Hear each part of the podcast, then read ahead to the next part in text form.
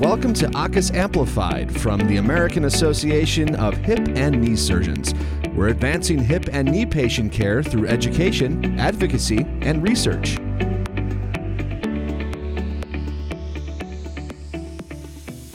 Welcome to the Augment, the American Association of Hip and Knee Surgeons Young Arthroplasty Group podcast. I'm Anna Cohen Rosenblum, a hip and knee surgeon at Louisiana State University in New Orleans, where our department mascot is an alligator receiving the COVID vaccine. I have no conflicts of interest with any of the authors of these studies or the devices discussed. I'm Lenny Buller.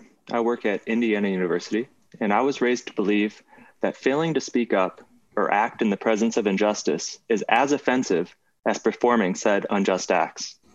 The only exception being the utter lack of autonomy for my residents in the OR.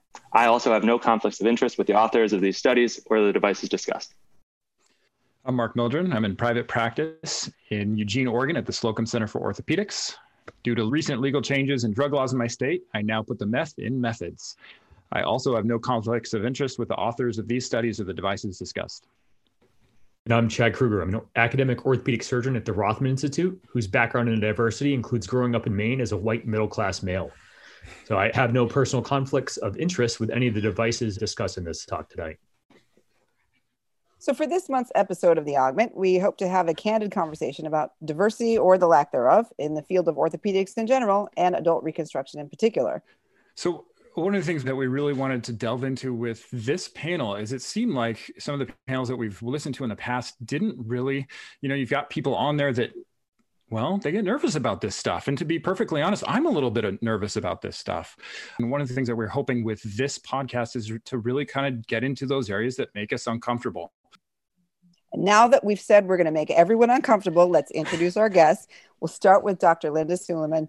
She is a hip and knee surgeon in Chicago, Illinois. She did her fellowship in adult reconstruction at Rush University and is an assistant professor of orthopedic surgery, as well as the assistant dean of medical education and director of diversity and inclusion at Northwestern University. She's also a founding member of the AAHKS Women in Arthroplasty Committee. Thanks for having me, Egg. I'm really looking forward to having these discussions. I love uncomfortable conversations, especially as a Black woman in the field of orthopedics. That never happens. But I have no conflicts of interest today and no associations with the authors. Also joining us is Dr. Ugo Ihekweazu, a hip and knee surgeon at the Fondren Orthopedic Group in Houston, Texas. He did his fellowship in adult reconstruction at the Hospital for Special Surgery and is a clinical assistant professor at the University of Houston College of Medicine. He is currently a member of the AAHKS Diversity Advisory Board. Thank you so much for the invitation. Really happy to be here. I'm uncomfortable as well, so we'll work our way through this. And I do not have any conflicts with uh, any devices that may be discussed during this, and also the authors on the papers that we are discussing. So now we're going to discuss our first study, the disparities among leading publishers of arthroplasty research from Dr. Antonia Chen's group at Brigham and Women's. This was published in a recent issue of the Journal of Arthroplasty. The study is a review of about 15,000 arthroplasty research articles from 12 academic journals. A computer algorithm was used to assign gender to all the authors and analyze their qualifications. They found an overall 83% unique male authors and 17% unique female authors. Women in first or senior author positions were statistically significantly less likely than men to have an MD or equivalent degree, and women were also less likely than men to publish five years after beginning their publishing career. They also separately analyzed the 100 most published authors, and these top arthroplasty authors include 96 men, four women, and one woman orthopedic surgeon they presented a table of the top 10 publishing male and female authors. 10 out of those 10 men were orthopedic surgeons. Two out of the 10 women were orthopedic surgeons, one attending and one resident. The rest of the women were PhDs, did statistician, research program directors, and such. Interestingly, the number one female author had 87 publications total, while the number 10 man had 98. I thought that the study was quite unique, the first of its kind that I know of to analyze arthroplasty research. And they had, of course, a very large number of studies. Some of the limitations discussed in the article itself they obviously might not get every single arthroplasty article by limiting themselves to 12 journals. They also did not take into account gender identification other than male and female. And the algorithm may not be perfect, but they did manually verify genders of the top 150 men and women authors. So I guess the question for the group is overall, why do we think there is this disparity in the gender of these authors, both as a whole and among the top publishers? Yeah, I think that one, you, know, you start with the fact that there just aren't very many women who are in arthroplasty, right? And then you cut it down to the women who are doing research, most are going to be in some sort of academic practice. I can probably count on two hands the number of women who are joint replacement surgeons in academic practices who are doing high level research. But when you think back to being a resident, you know, how does research start, right? It's like we are talking about it in the OR, we're talking about it over a drink, you know, and, and it's that mentorship and that friendship that begins. And then people start to just say, hey, let's throw this person on there. You know, they have a great idea, or maybe they could help with this. And I just feel like in general, women are just not part of that conversation. I was looking at resident applications for fellowship, and I remember one gentleman saying, Well, she doesn't have much research. Well, where do we start? You know, so we can't even get people in to the specialty because we're downplaying their CVs and their research but it all begins with these peer relationships. And i think a lot of men are uncomfortable having these relationships with women. Yeah i think there's going to be some themes that come along throughout this discussion as we kind of go through all the articles. And number one is highlighting mentorship and the lack of mentorship uh, in particular for women and also underrepresented minorities throughout uh, orthopedics Uh, specifically within arthroplasty but you can also take it one step further, and this is throughout entire medicine. And number two is pipeline programs. What I'm sort of referring to when I say pipeline programs, I'm, I'm talking about let's figure out ways to encourage undergraduate students to enter into medicine from diverse backgrounds. Let's figure out how to, once you're in medical school, encourage people to apply for orthopedics. There's a lack of representation for women and underrepresented minorities within our fields. And an old sort of adage that people will say is what you see is what you will become. And if you're not seeing diverse faces and women within our field and subspecialty, then we're not going to be able to sort of recruit people to come into the field.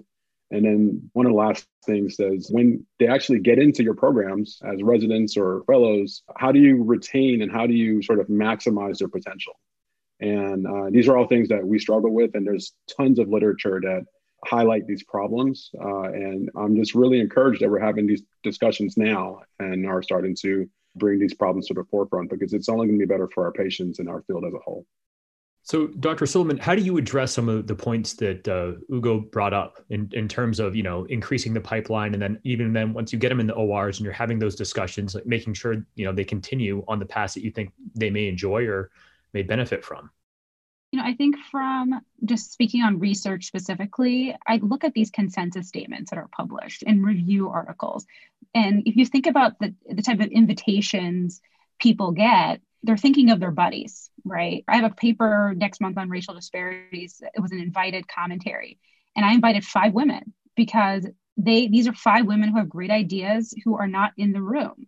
So I think it takes each of us to actively actually recruit and stop and think about do you know somebody do you have a resident who's interested in this but it takes active work and it takes work and that message is hard I think we hit it on the head with the work aspect, right? All of this takes work to do. And I think it's very easy. You get invited to look at people around you or that you've worked with before and work with them. They've probably given you some favors in the past as well. But certainly from a diversity standpoint, that ends up just perpetuating the problem and doing very little to widen anyone's venue in terms of opportunity or ability to deliver to the greater good. But again, it is work. It's certainly, I think, a lot of work on everyone's behalf to kind of take that extra step to figure out, like, hey, is there someone else who may be better suited or that I could give an opportunity that's well deserved to for a project in research? So, personally, I think that's one of the biggest obstacles to overcome when it comes to this topic there's always the assumption that we don't want to even be in the locker room.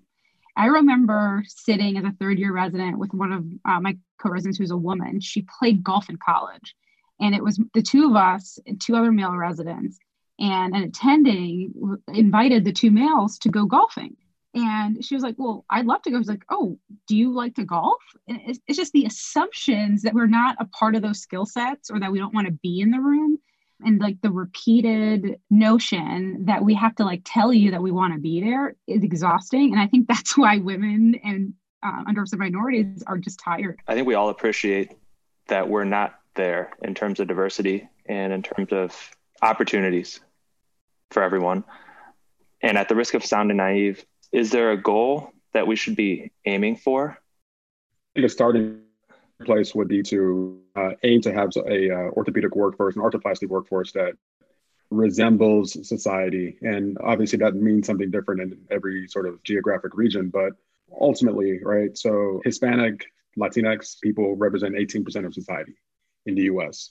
Right now, if I'm not mistaken, that our numbers are about 3% of Hispanic surgeons within the United States orthopedic surgeons.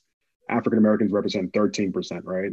African American patients that undergo arthroplasty services are about 8%, right? So it's figuring out how to get a workforce that closely mirrors society and have utilization of, of what the services that we can provide and which services that we know are outstanding to those societies and portions of the population that are underrepresented. And then the other thing I wanted to bring up is the fact that has been brought up multiple times about the work that it will take for mentorship, the work that will take to increase diversity within our field.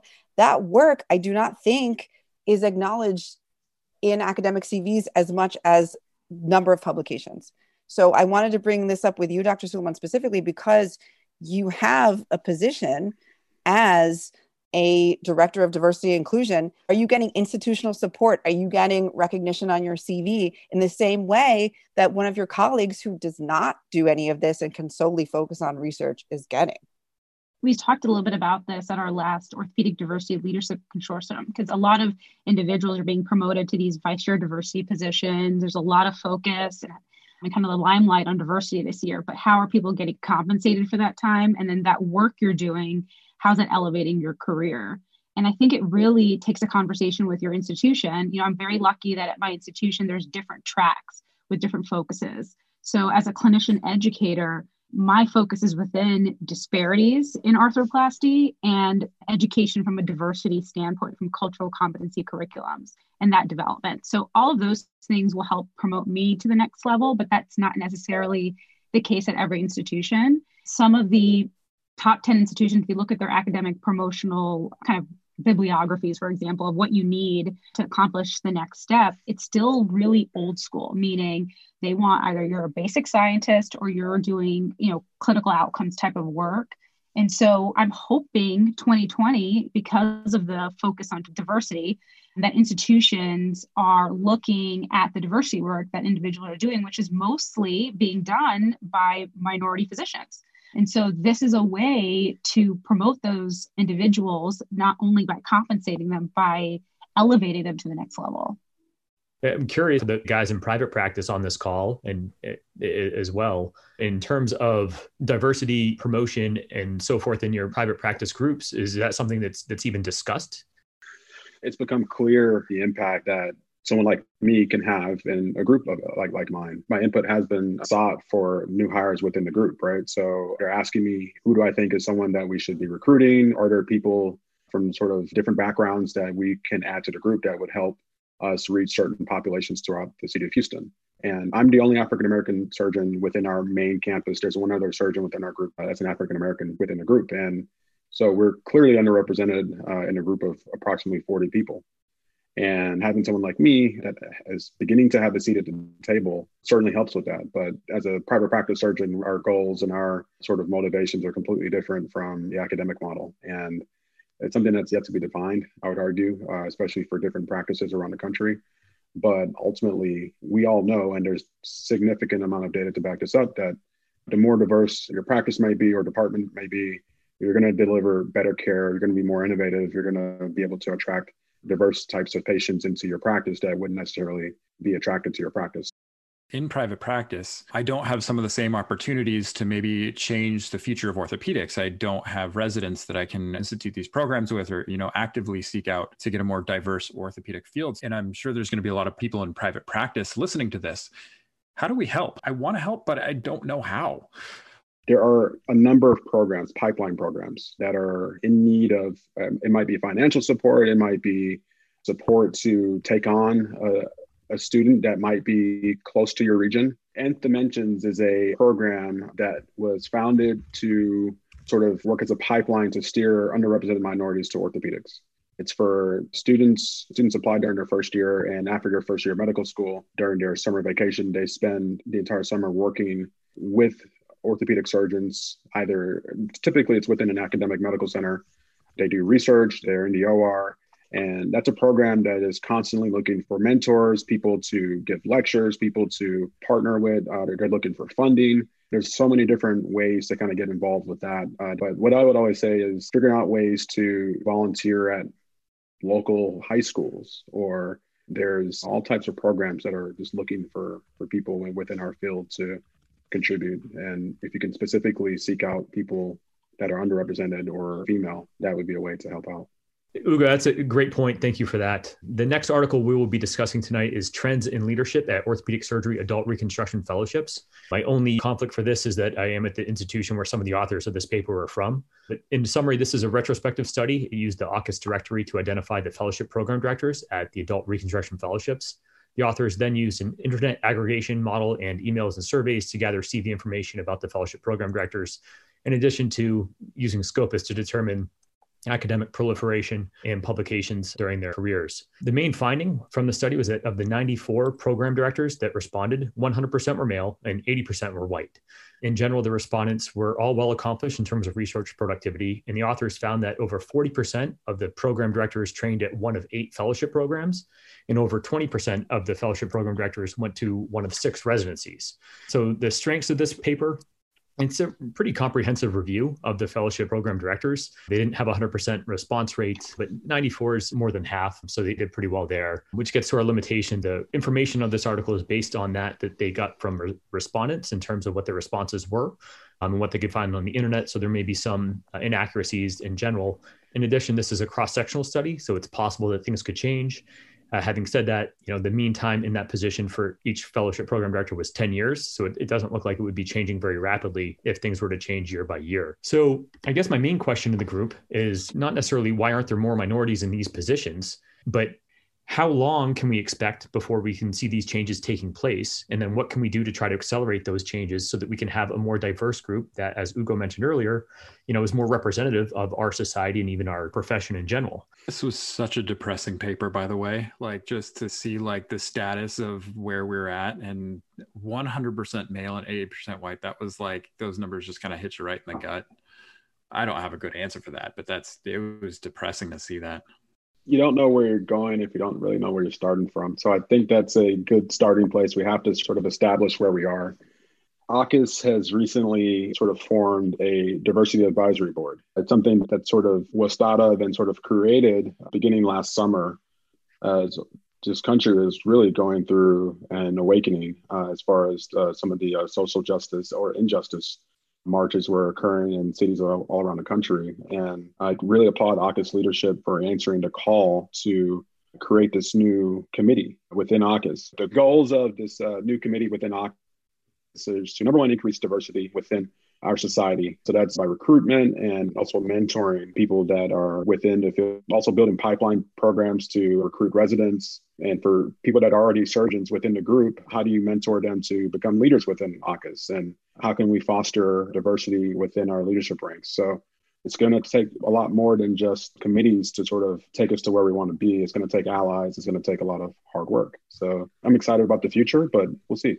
But is it fair also to place all the burden on you Ugo, to develop this advisory board and do everything for us. Is that fair? Do you think? Let me just take a step back and say it's not just on me. And we do have co-chairs, uh, Dr. Adelani out of WashU, uh, Adam Sassoon out of uh, UCLA, and uh, we've got a liaison with the leadership with Dr. Mary O'Connor out of Yale. So, and it's a big group. But yeah, no, it's a great question, right? So, to sort of answer this call, should it be just on this select number of underrepresented minorities? to sort of answer this entire call for the entire field of arthroplasty? The answer is no. We need allies. We need funding. We need people to join us in sort of this fight to diversify our field for the betterment of our patients. I'm a private practice doctor, right? I, I enjoy my practice. I'm building my practice, but it's also incumbent on me as a male of color to figure out ways to to help other people that want to be arthroplasty surgeons get into the field and also figure out ways to better communicate with our patient. And I think to me, one of the most interesting aspects of this paper was that over 40% of the fellowship program directors came from eight fellowships,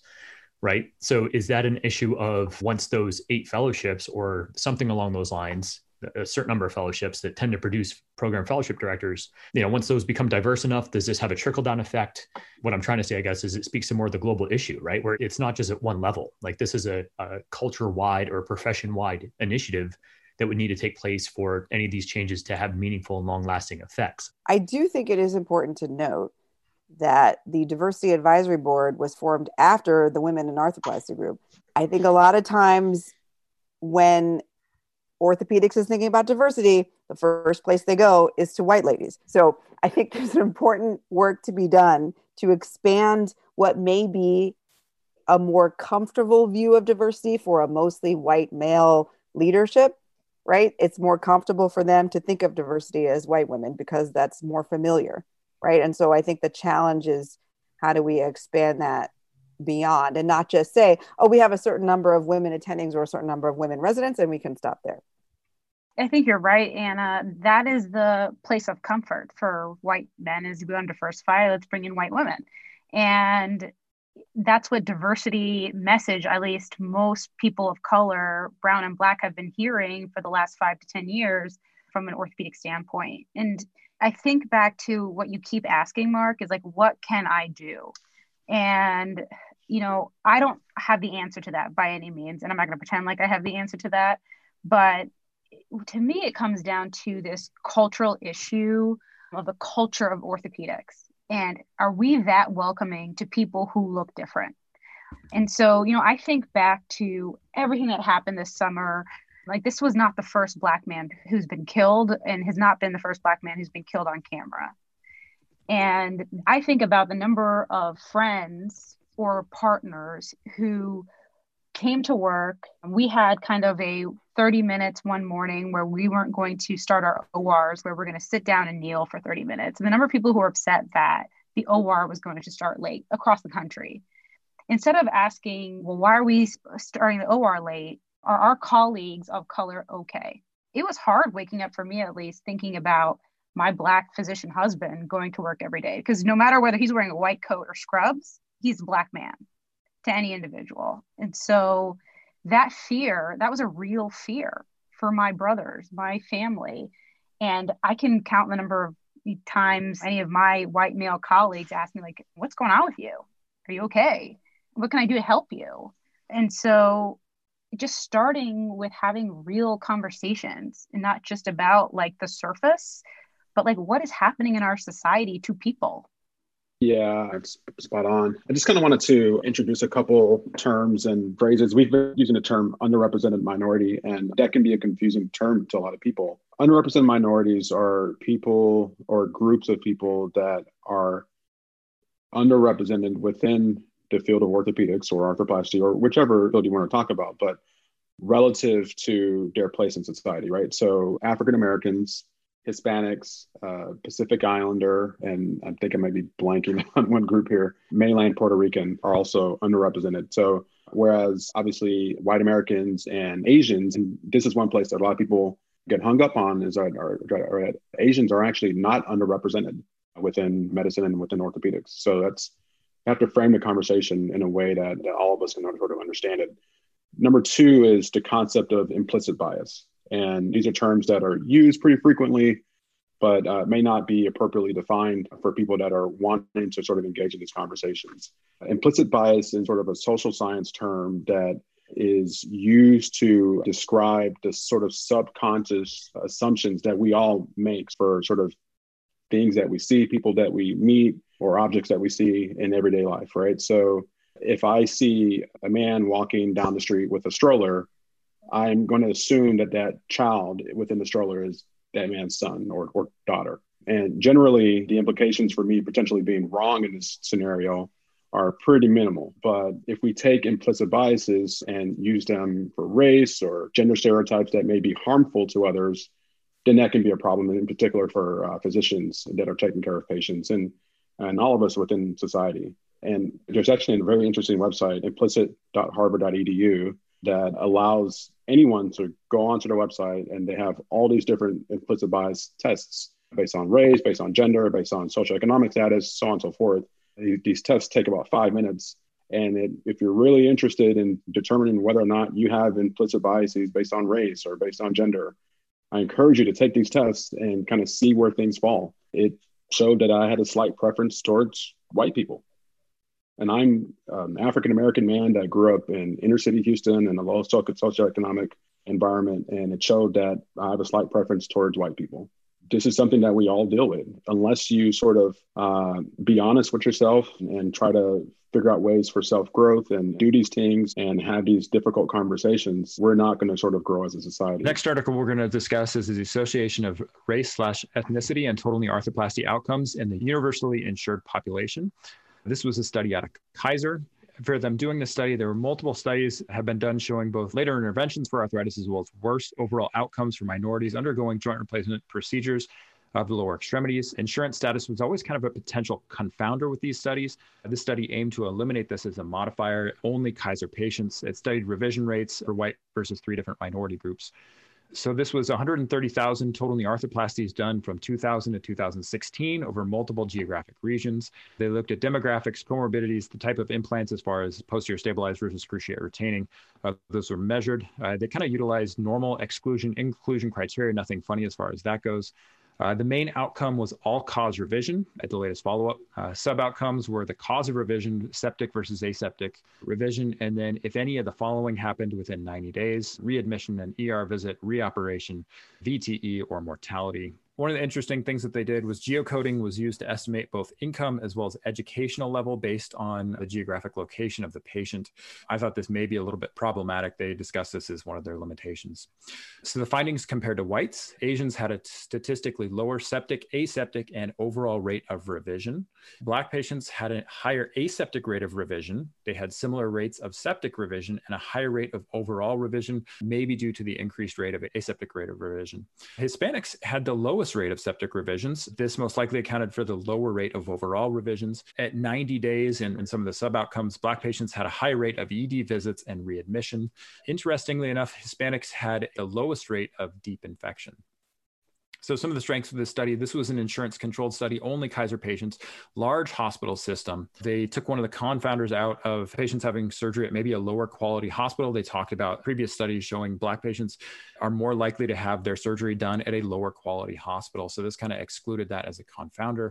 Utilized the TJRR, large database study. Follow up I thought was appropriate. All in all, I thought this was a good study. For me, it generated more questions, which uh, you know all good studies do limitations of the study. So I thought it was a little bit maybe not accurate. I know it's been reported uh, before, but that they estimated socioeconomic data and education data. This may be difficult, especially in the Kaiser insured population. One of my biggest questions, and I thought this was a big limitation of this study. So Black patients, if you look at the demographic, they had a higher rate of patients with a BMI over 35. Uh, we know that this is a potential reason for having an aseptic loosening. This was never analyzed or really discussed. I thought that was kind of a big miss in the study so as far as discussion goes one of the key points was that black patients have a high rate of ed visits high rate of ed admissions following their procedure. Should we be concentrating maybe a little bit more preoperative education more reassurance on our african american patients? I can tell you personally i probably spend a little bit more time with my african american patients just talking over stuff making sure they understand stuff because well, I know that there's a high rate of them potentially, I don't want to say not trusting, but maybe just I look different than them.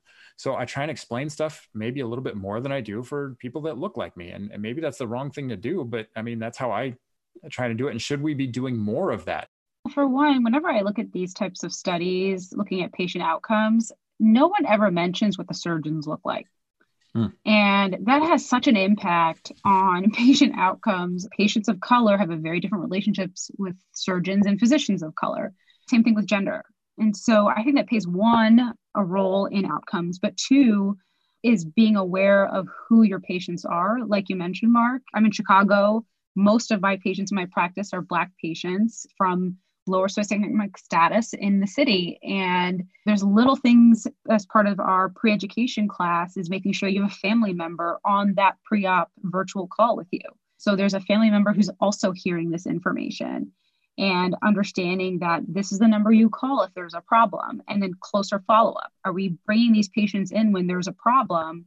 Because if you look at the kind of national ED data, most patients are coming in with these surgical complications outside of orthopedics are our black patients and if you look also nationally is less likely to have a primary care doctor as well so i think it takes a lot of pre-op education and understanding but also with these studies is like we need to make sure that we know who our surgeons are our surgeons invested in this as much as we are that was yeah. one of the questions i had is if there is a mismatch between what the surgeon versus what the patient looks like does that make a difference in outcomes? And I thought that was one of the interesting questions that this study raised.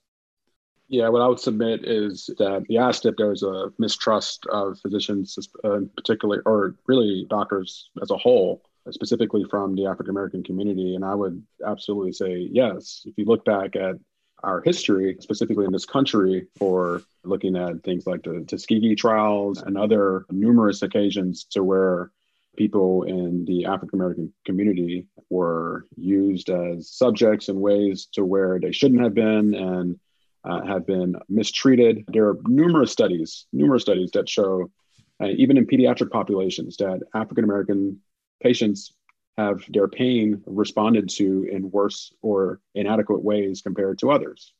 And even last week, there was a female physician at the University of Indiana who had COVID, was undertreated, and passed away.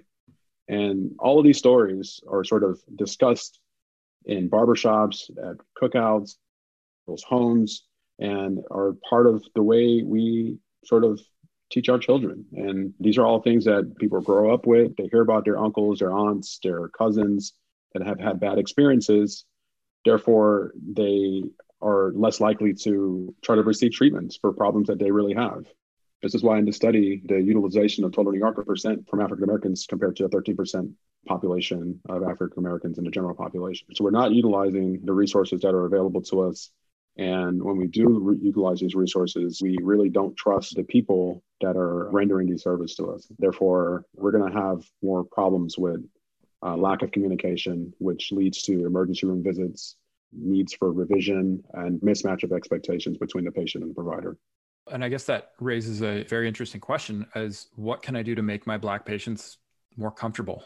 Everything that you seem to be doing right now, right? It's it's being honest, it's it's being genuine, trying to figure out ways to understand where you might be inadequate as a person, right? And this is why I think it's important to take these implicit association tests. It's figuring out ways to hire a more diverse workforce, right? So the people that work with you in your office, your MAs, your PAs, NPs, whoever else is working with you, try to figure out ways to diversify your team. Step one is understanding that we are all inadequate in this specific area and trying to figure out ways to learn more about it and address the areas that you're weak in because we all are all weak in these areas.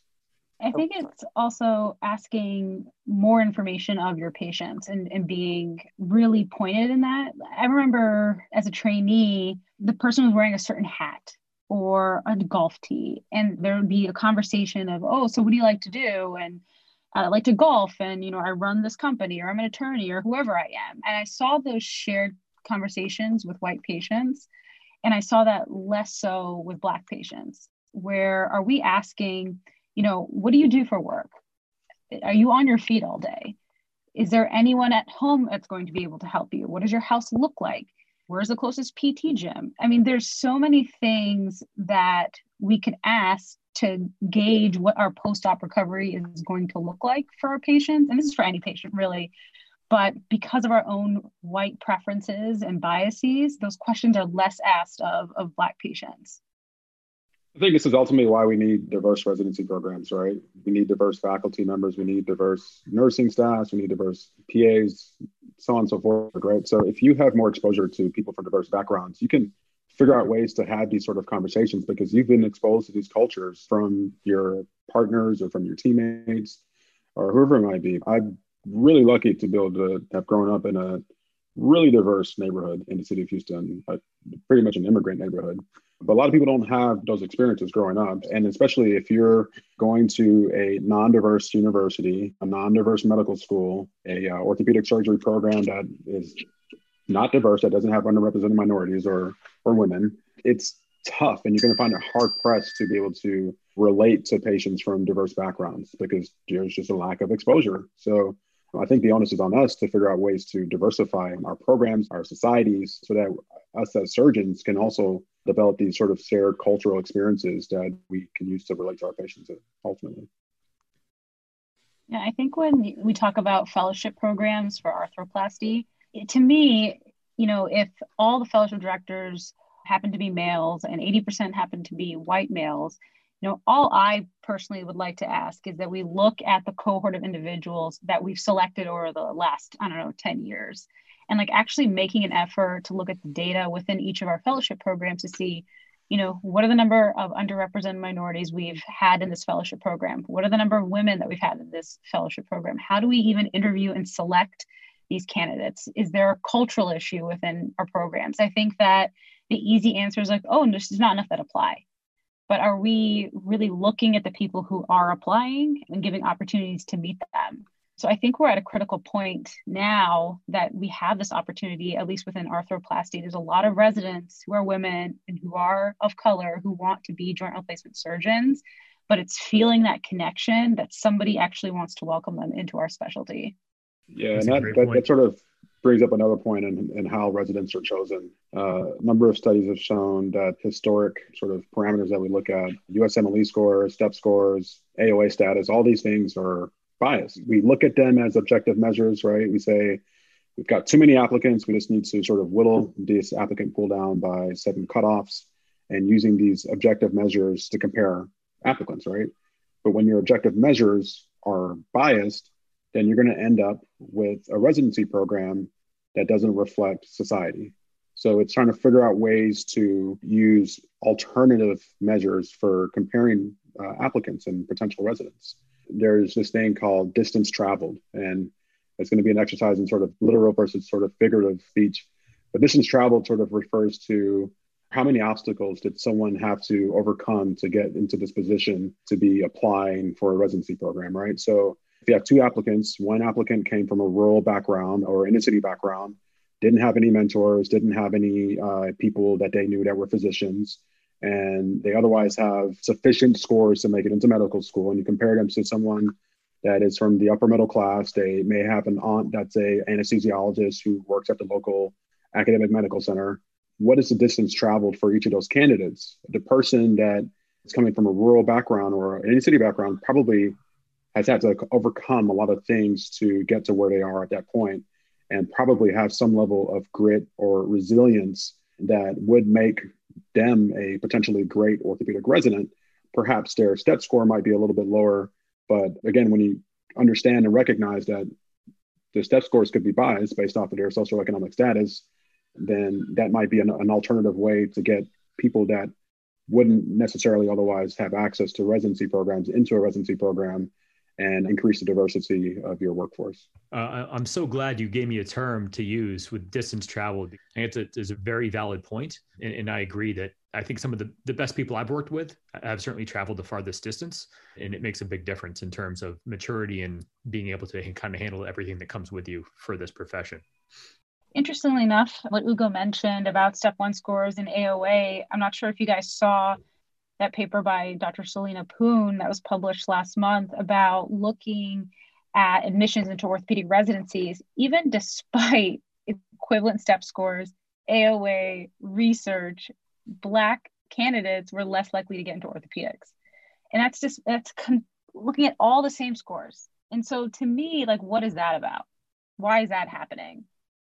Even when Why you look you the same on paper. I think it goes back to what's comfortable for the majority of individuals who are in orthopedics.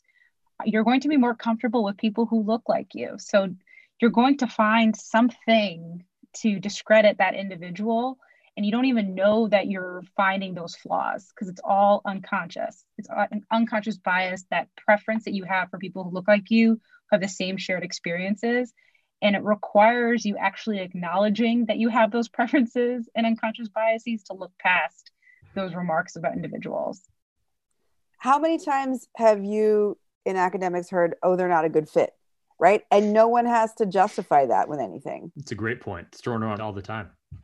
I was just going to say one additional thought is once you get uh, diverse peoples uh, into their said program, you got to figure out ways to help them thrive while they're there. There are so many people that are diverse, right, within their program still to this day. It takes mentorship, especially if there aren't mentors that look like that person within the program. It's going to take intentional mentorship from people in leadership positions to help see these residents, these trainees through so that they can also become future leaders within our field.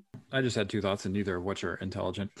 Jaysson Brooks published a study in JBJS, I think it was November, and it talked about residency admissions and why there's not more minorities within orthopedics. And so it asked uh, program directors about, you know, why? Why don't you? And kind of the biggest reason is we don't have enough minority applicants. And so it kind of gave a list of reasons of why they didn't have minorities in their field. And all those kind of go into this explicit bias. So those are like the official reasons but none of it really goes into the implicit bias that ugo mentioned of you know maybe they just weren't a good fit because their skin doesn't look like us.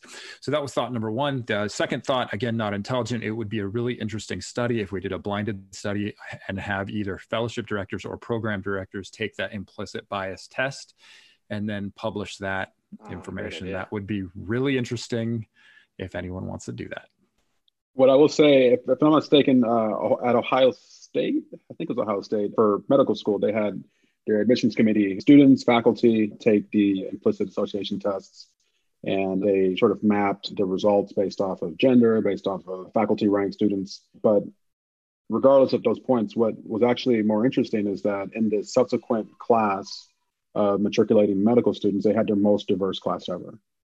So I think it takes having these conversations and understanding that we all have these problems within ourselves. Some people a little bit worse than others, but we all have these these these problems within ourselves. And if you're too afraid to address these problems, then we're not going to make any progress. And we have to make progress because it's so important, not just for us feeling better about ourselves, but more importantly, it's about our patients. And uh, we've got to move our societies forward, got to move our field forward. And the way we do it is by having these sort of shared, difficult conversations. Thank you so much, Dr. Suleiman and Dr. Ihekweazu, for joining us today. Make sure to visit the Young Arthroplasty Group website on AAHKS.org for links to the articles we discussed, as well as how to join YAG and AAHKS. You can learn more about the pipeline program supporting women and underrepresented minorities in orthopedic surgery that we discussed today by going to their websites, including Nth Dimensions at nthdimensions.org, the Gladden Society at gladdensociety.org, and the Ruth Jackson Orthopedic Society at rjos.org. Links will also be found in this episode's show notes. We will also provide a link to the Harvard Implicit Associations test. Thank you so much, and we'll see you next month.